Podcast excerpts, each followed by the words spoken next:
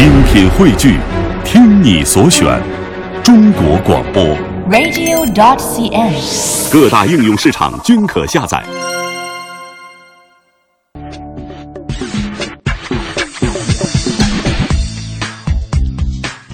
听众朋友，大家好，欢迎大家继续收听，这里是来自于中央人民广播电台中华之声乐游神州的问候，我是姚兰。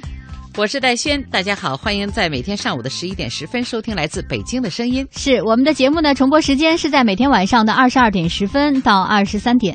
哎，戴老师跟您说一句台词，不知道您知不知道这个台词来自什么电影哈？台词说吧，曾经有一份真挚的爱情摆在我的面前，我没有珍惜。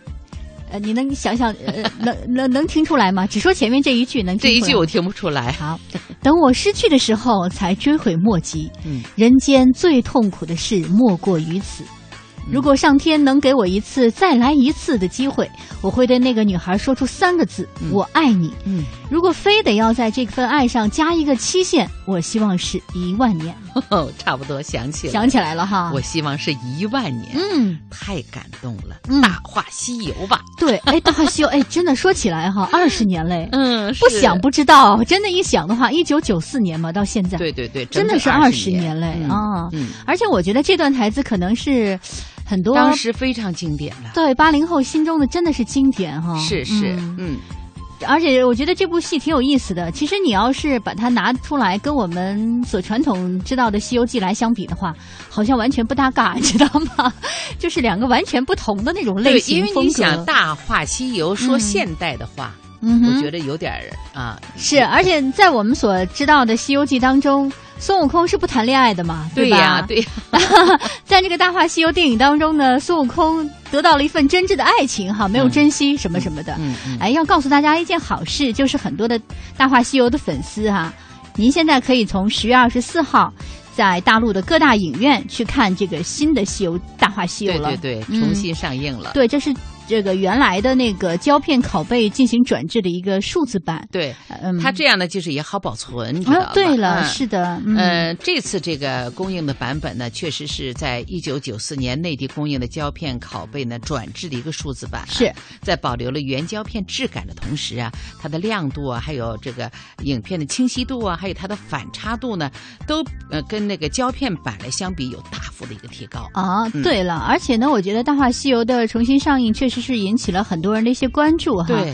你比如说二十年前嗯，二十、年前这个周星驰主演的，才三十二岁，今年五十二了，连美丽的紫霞仙子都四十三岁了，我的天哪！所以有的时候看到演员变化哈，嗯。其实也很正常，但是就觉得嗯，哎，那么漂亮不应该变老。对，所以啊我觉得、是这种心理。电影啊，这个东西我特别不知道戴老师会有什么样的感觉。嗯咱们就拿一个影影星来说，嗯，就是可能很多收音机前的台湾的朋友应该比较熟悉哈，是就是林凤娇，对对，包括林青霞。嗯，像那多美亮啊，对？吧？在上个世纪五六十年代、七十年代的时候，整个的亚洲的影坛都是熠熠生辉的感觉。我觉得哈他们那种美吧，不是那种娇媚的美，嗯是那纯真的美，自然的美。对那时候哪有整形这么一说？那真的是原装的。对对，原装的，真的是原装。而且我觉得很多的时候，比如说你再过二十年，呃，让我再去看这个《大话西游》的时候，我会在想，哎，二十年前那个电影我是跟谁一起去看的？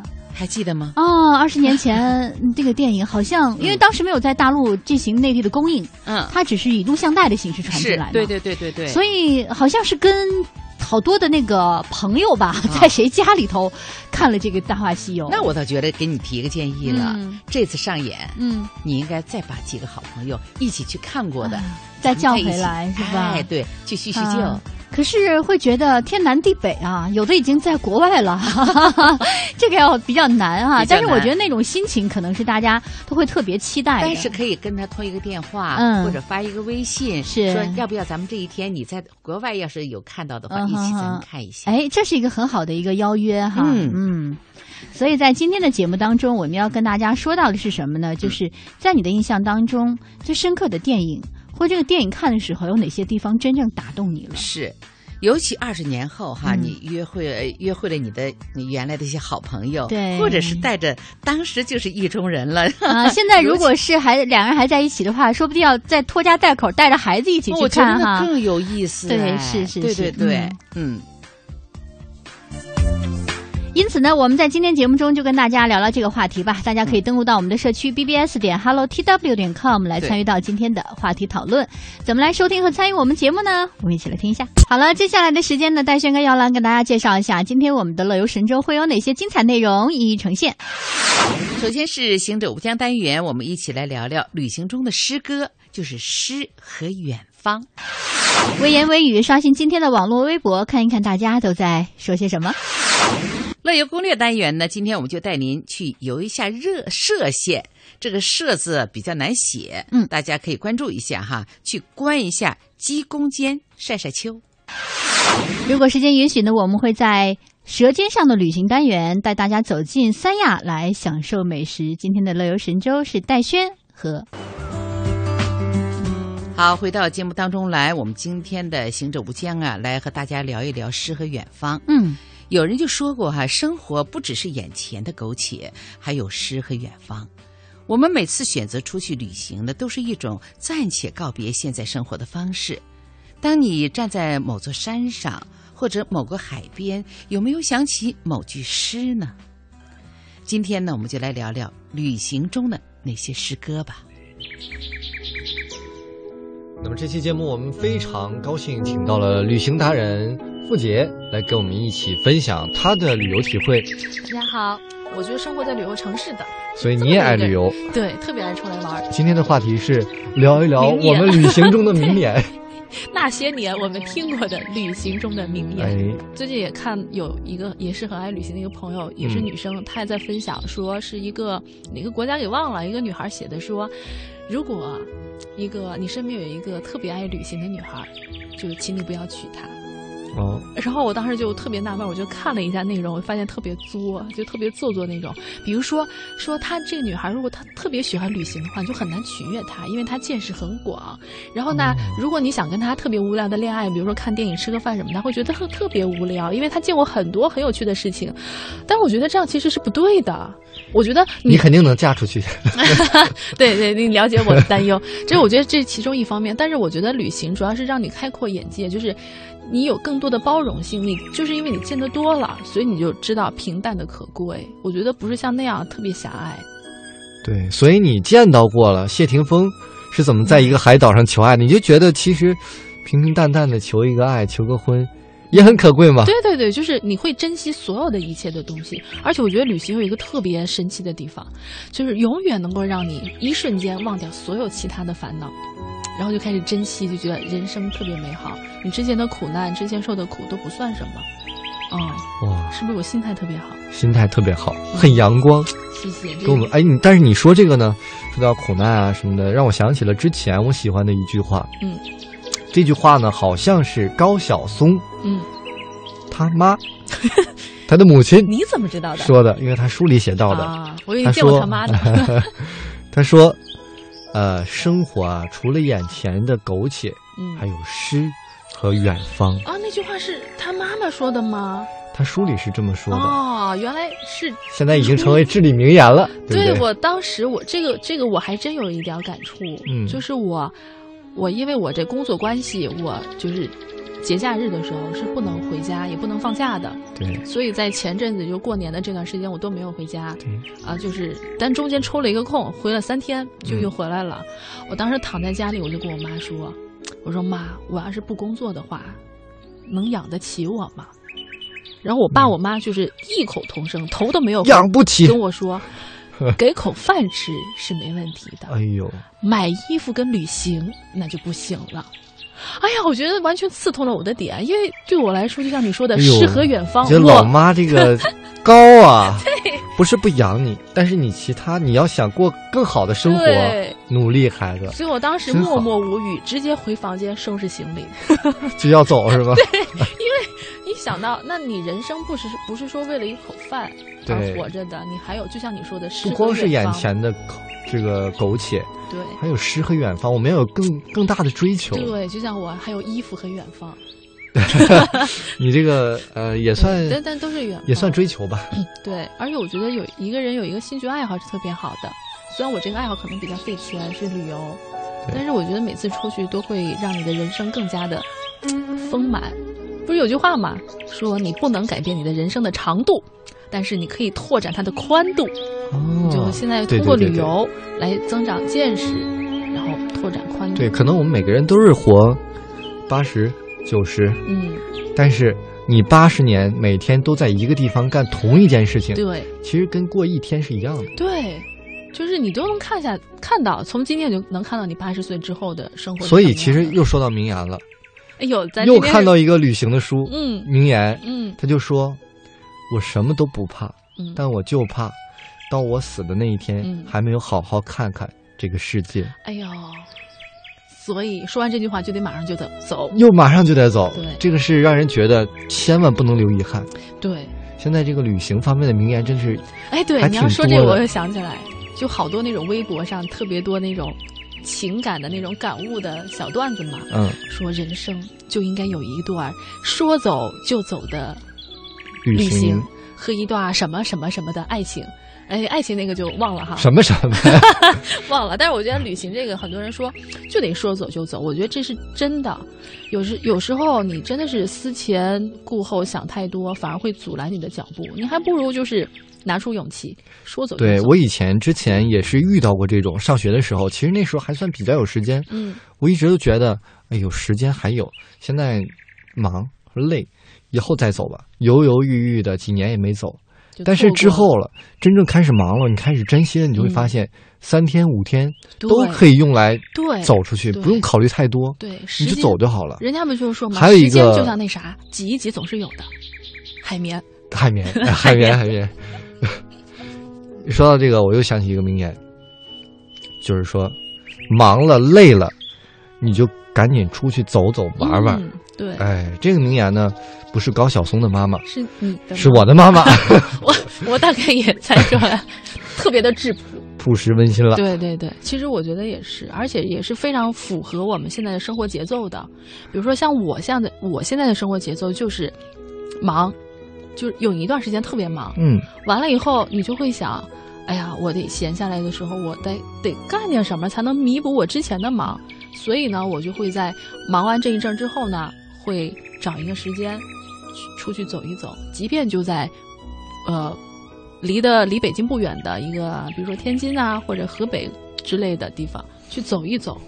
这也算走一走哈。哎，这只要离开京住的郊也可以走一走，人家实在不行，晚上去五环外走一走。对，还有人说旅行其实就是换一个地方睡觉。哎呦，还真是，你就是有的时候这个名言你会发现很简单，对，但是一下就点中你某一个心里的对对对小地方，它是一种提炼和总结。对你心里就会哎呦，说到我心坎儿里去了。哎，所以我们今天的话题是聊一聊我们旅行中的名言。那些年我们听过的旅行中的名言，哎，有的时候还真是就是为了一句名言嗯就走了。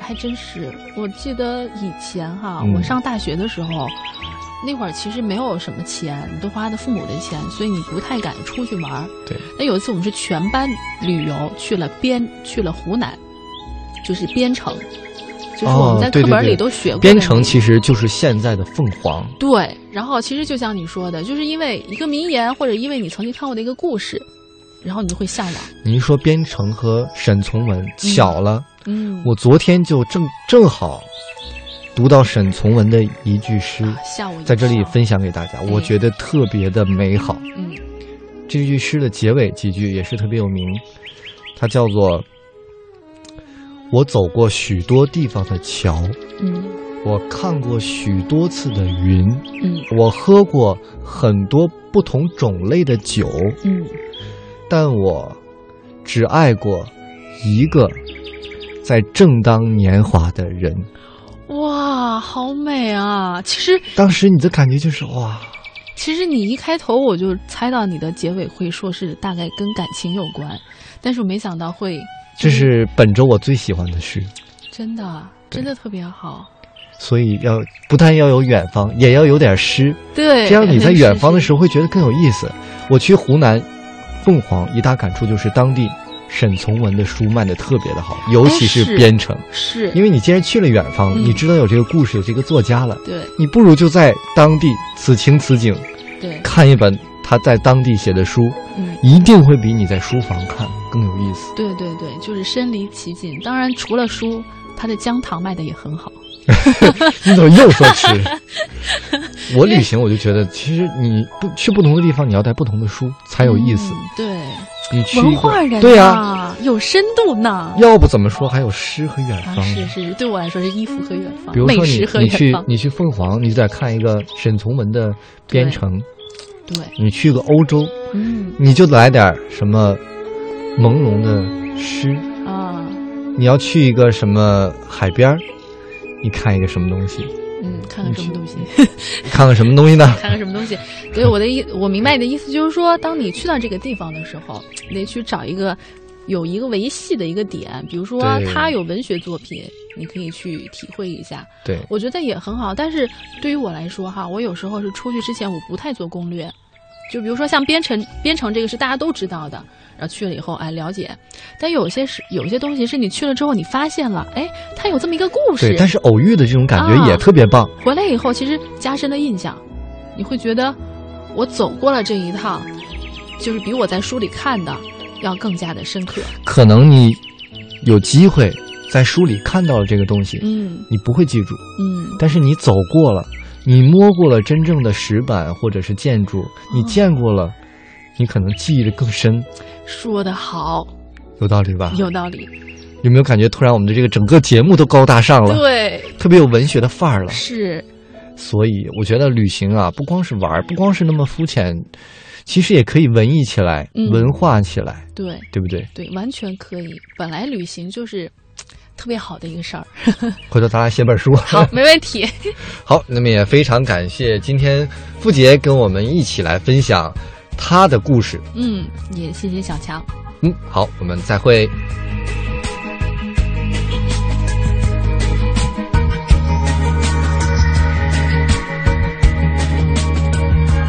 如果骄傲没被现实大海冷冷拍下，又怎会懂得要多努力才走得到远方？如果梦想不曾坠落悬崖，千钧一发，又怎会晓得执着的人拥有隐形翅膀？把眼泪种在心上。会开出勇敢的花，可以在疲惫的时光，闭上眼睛闻到一种芬芳，就像好好睡了一夜，直到天亮。又能边走着边哼着歌，用轻快的步伐。沮丧时总会明显感到孤独的重量，多渴望懂得的人些温暖，借个肩膀。很高兴一路上我们的默契那么长，穿过风又绕了弯，心还连着，像往常一样。最初的梦想紧握在手上。最想要去的地方，怎么能在半路就返航？会到达，实现了真的渴望，才能够算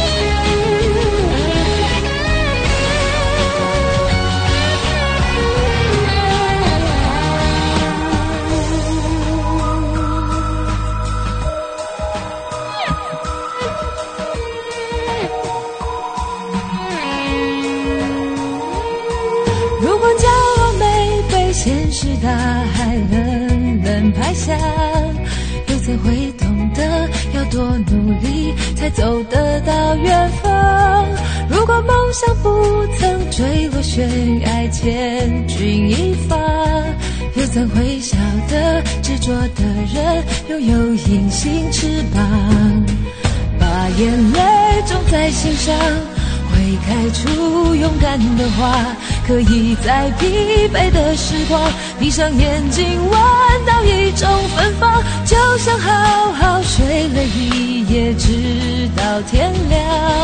又能边走着边哼着歌，用轻快的步伐。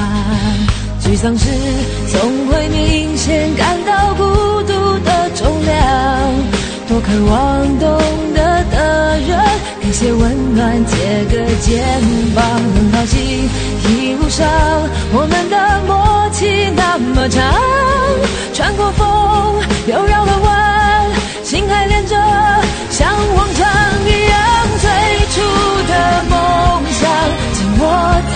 受伤。最想要去的地方，怎么能在半路就返航？最初的梦想绝对会到达，实现了真的渴望，才能够算到过了天堂。最初的梦想绝对会到达，实现了真的渴望，才能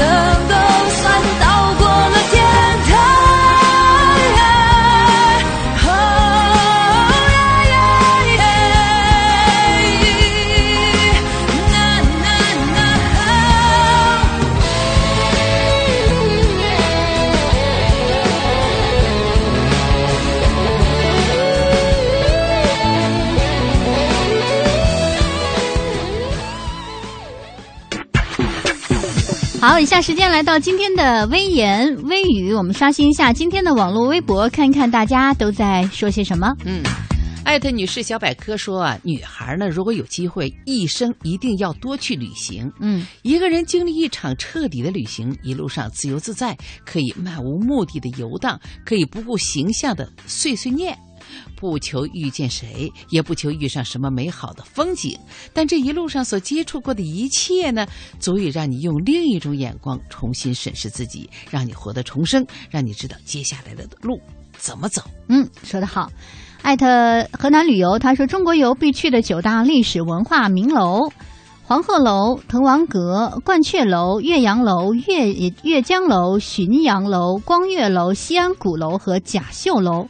评价是这样的：在中华民族文化的历史长河之中，文化名楼是历史赋予我们的精神财富。悠久的文化名楼见证了华夏民族的历史沧桑，醇厚精深的文化底蕴陶冶着历代仁人志士的情怀，而奇巧精美的建筑艺术渗透着民族建筑的精髓。没错。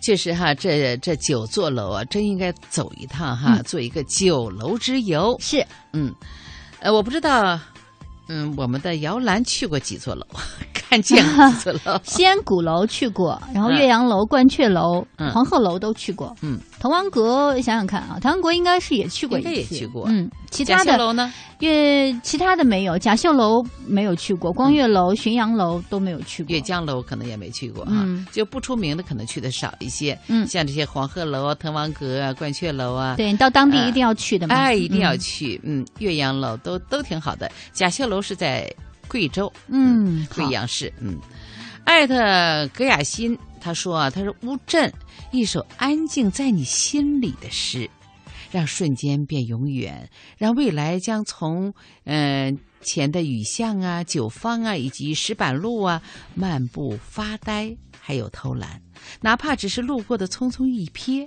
也会翻出你记忆深处的逝水流年。哎，真的像那种江南小镇哈，是最嗯适合一个人在那儿发呆对了。对对，非常的舒服。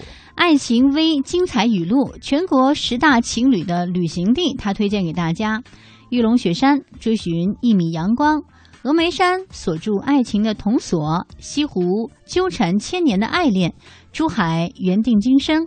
五是西藏，使爱情盛放在高原天空下；张家界让全身心与自然交融；阳朔只羡鸳鸯不羡仙；凤凰古城身无彩凤双飞翼；九寨沟平淡是真；最后是无知周岛哈、只有你。嗯，其实我觉得适合情侣去的旅行地真的很多，很多很多嗯，并不是说这个地方一定是适合情侣来，别人就来了之后就感受不到那份甜蜜的东西啊，哈。其实不嗯。我我不尽然哈，是确实是这样哈。嗯。只要你感觉到甜蜜，在哪都可以。是的，嗯，爱的胖墩子哦，弄弄达说，有人说了，旅行就是要选择与你步伐一致的人去同行，如果没有，那就一个人吧。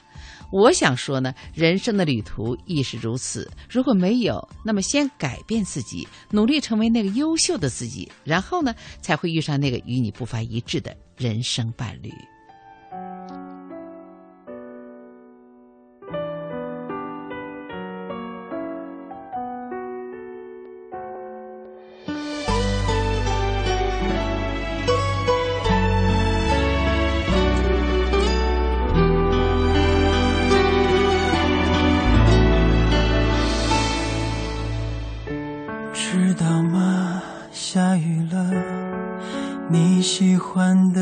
花开了，如此坚强。雨伞在门把上，楼下送走了新娘，美丽就像你一样。我曾如此奢望，一路风霜能与你分享，又害怕会这样依赖着，直到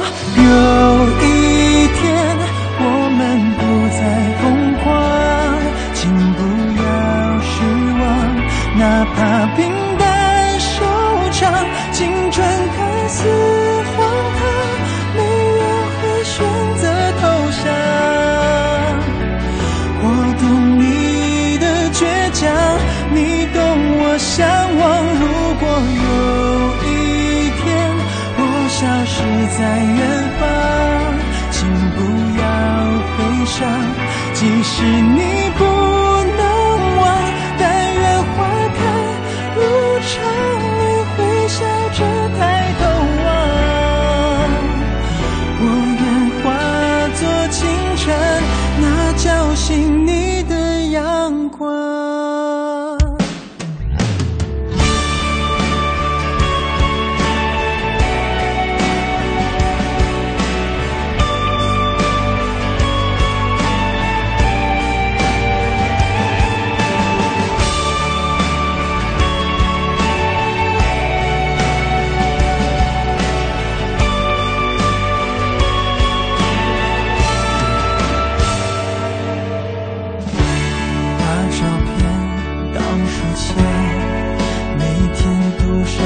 几遍，几遍能让我入眠。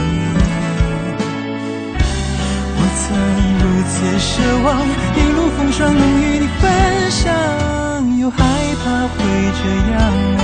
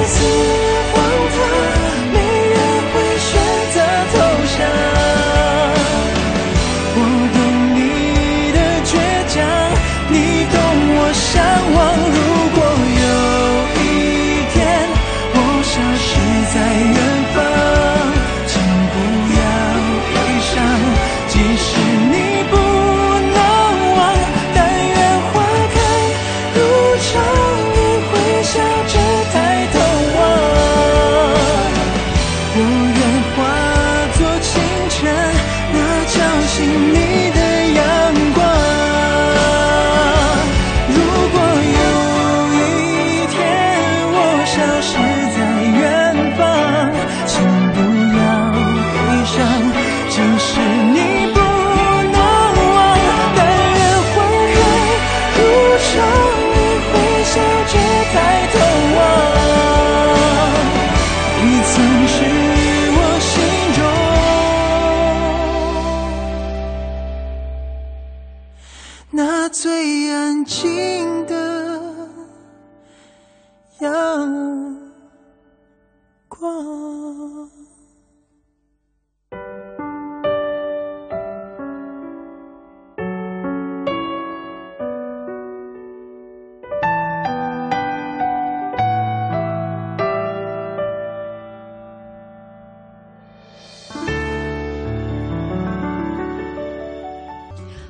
继续回到我们的乐游攻略。我们第一站呢，今天要去哪里呢？去嗯鸡公尖。哎，这是啊、歙县哎对吗安徽省黄山市的歙县。对首先要跟大家说一下，这个歙县呢，它是位于安徽省的最南端，啊、可以说呢是非常非常美的一个地方。对，呃，像东临杭州，南接千岛湖，可以说哈、环境非常的清新优美。您刚刚说这个鸡公尖，鸡公尖是属于在什么地方呢？它就是在歙县上峰乡花果山的一个腹地，嗯，嗯，海拔有七百米，不是很高。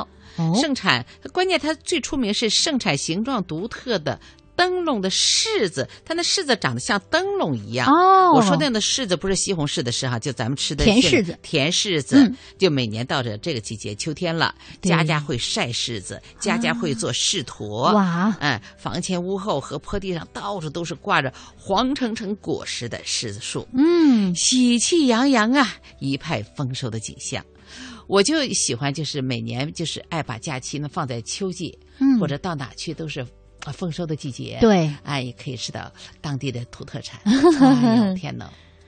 很幸福的事情哈。啊，对对对对，哎，鸡公尖的灯笼柿呢，历史很悠久，古老的树已经有四百多岁了，可以说是徽州一绝。嗯这个花果山呢，是上峰乡境内的这个凤凰山、麻雀岭、黄梅山、鸡公尖等众山的一个总总称对。那么这里呢，地下特产白麻花岗岩，地表是四时花开，季季挂果呀。对，那说到这个鸡公尖哈，它这里这里的凤凰山，它是好几个山名。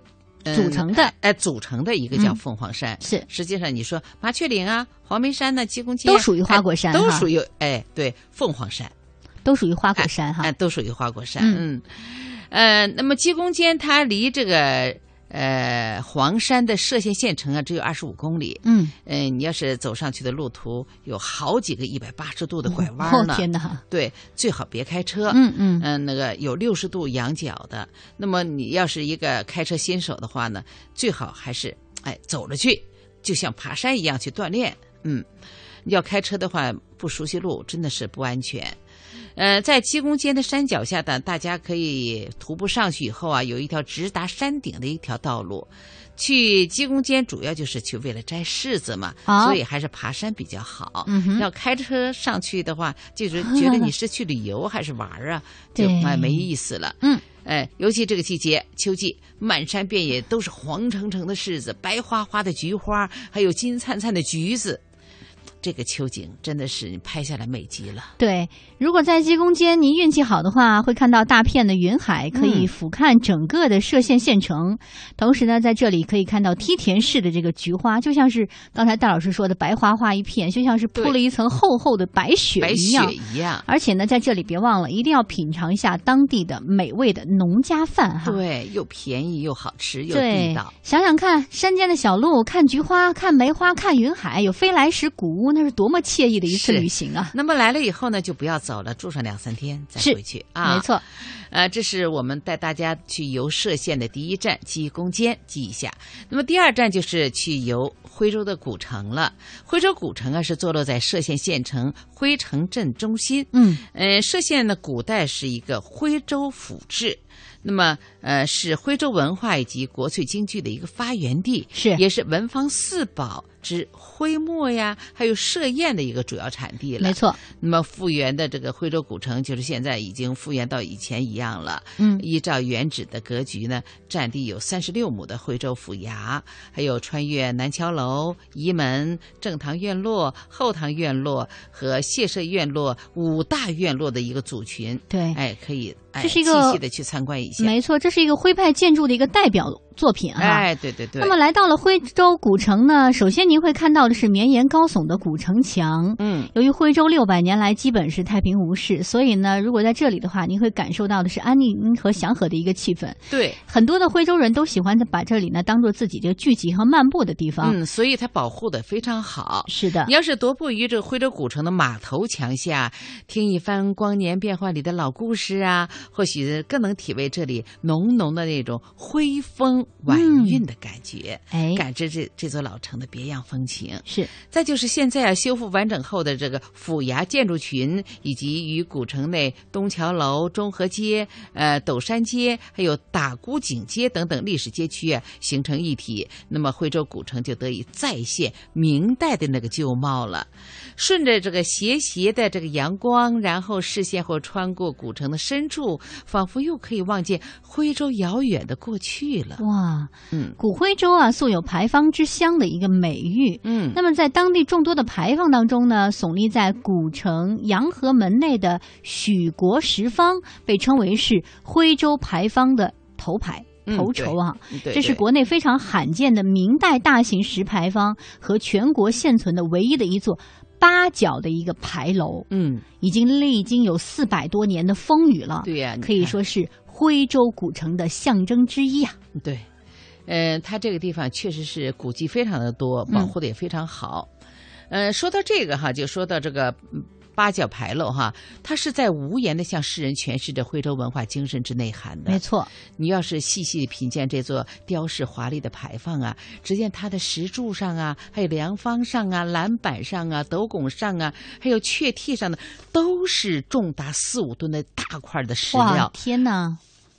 而且全部是一个质地坚硬的青色的茶园石。嗯，呃，如果喜欢石头的话，您可以呃继续呃去参观，仔细把它拍下来。对，再有啊，我觉嗯得还有一点，除了这个食材，你想想看，能买得起这么好的食材来盖这个牌坊的人，他肯定是地位很高的嘛。没，错，要么有钱，要么有权，对吧？关键还有啊，他那方上所有的题字啊，都是出自这个许国门生书法家董其昌之手，哇，好厉害！好厉害吧？啊，嗯知府断案的正堂，这是徽州府衙的一个主体，是按照清代形制所恢复的。嗯，同时还恢复了府衙的仪门、西明亭和戒石碑等等的。嗯。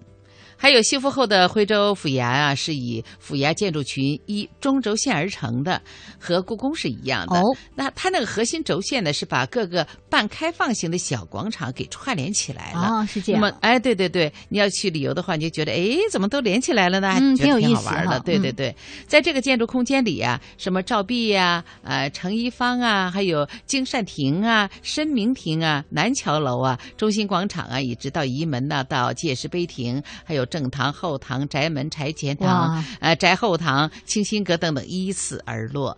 府衙空间是外观古朴大气，而错落又有致。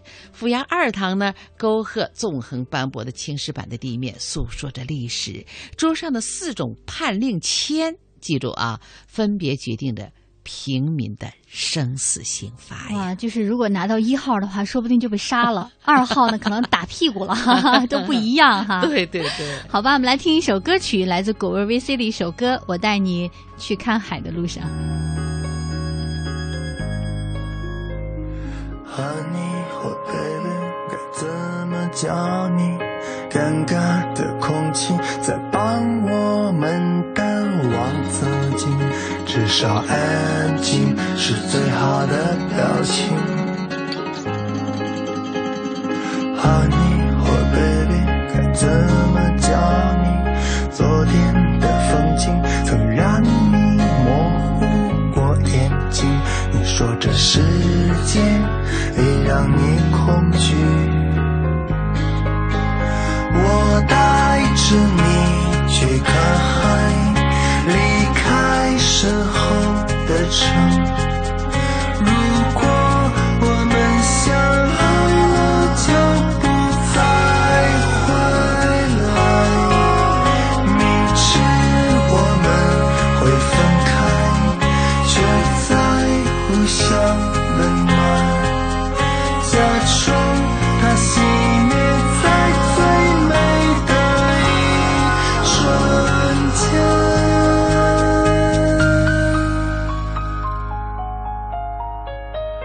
和你或 baby 该怎么叫你？所谓的失去，我们都曾经失去，遗忘中途径，讲到的海景。也许有一天翻开这记忆，落下的灰尘，也许会迷眼睛始终想不起那次的旅行是怎么想你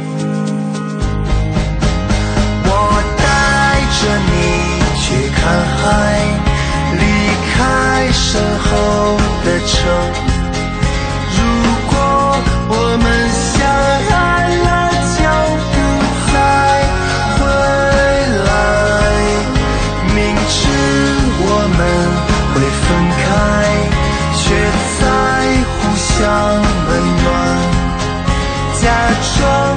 它熄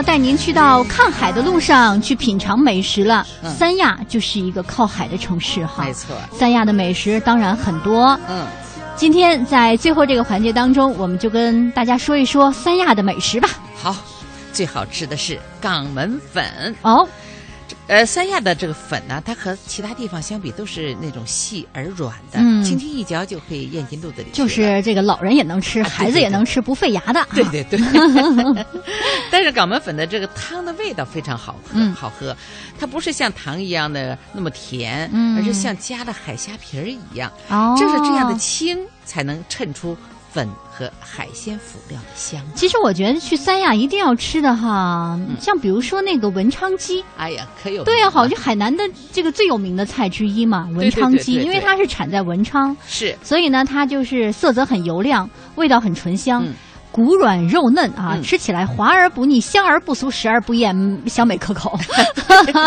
我要是，你知道，戴老师，我要是不一口气把它说完，我觉得我口水就要出来了。流出来了，赶快挡住它。因为呢，每个人，我凡是吃过鸡的哈，都都知道到海南一定要去尝它的文昌鸡。，对，不过咱们中国人喜欢，外国人人士也喜欢。嗯，是没错。所以呢，这个文昌鸡也在三亚各个酒店都有享受。嗯、，是呃，还有一个一道菜就是加鸡鸭啊嗯这里给大家说一下，对夹鸡鸭它又叫番鸭，嗯呃，红冠黄脯，它那个鸡呃那个鸭子冠那个呃鸭冠的是红色的，哦那个是那个呃脚啊脚是黄色的黄色的，羽毛又是黑白相间的。嗯因为琼海市嘉基地区，它饲养的方法非常的独特。像出笼的这个番鸭，它这个脯非常大，嗯皮儿又薄，骨头又软，肉又很嫩，入口肥而不腻，嗯世人所以赐给他一个家鸡鸭的美称。对，与区别其他地区饲养的这个番鸭不一样嘛，所以家鸡鸭有三种吃法哈，跟大家说一下怎么吃。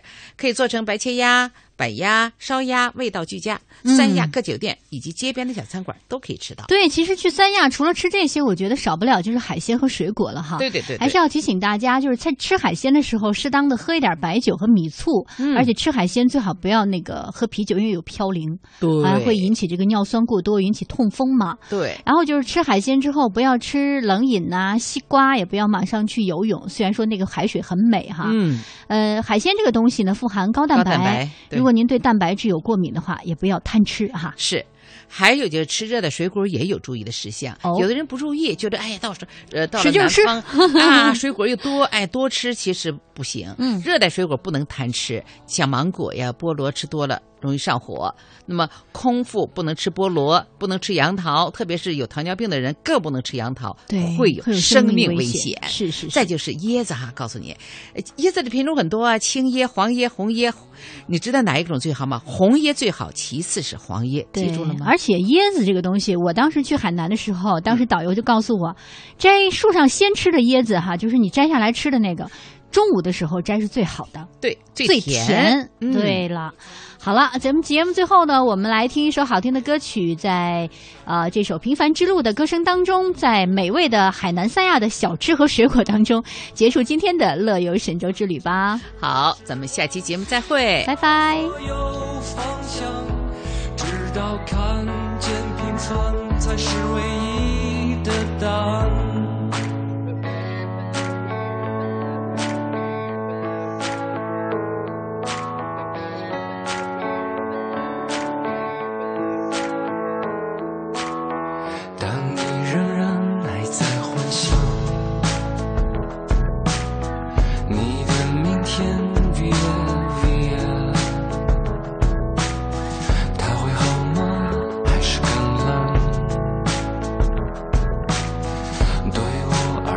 是另一天，我曾经毁了我的一切，只想永远的离开；我曾经堕入无边黑暗，想挣扎，无法自拔；我曾经想你，想他，想那野草野花，绝望着，也渴望着，也哭也笑。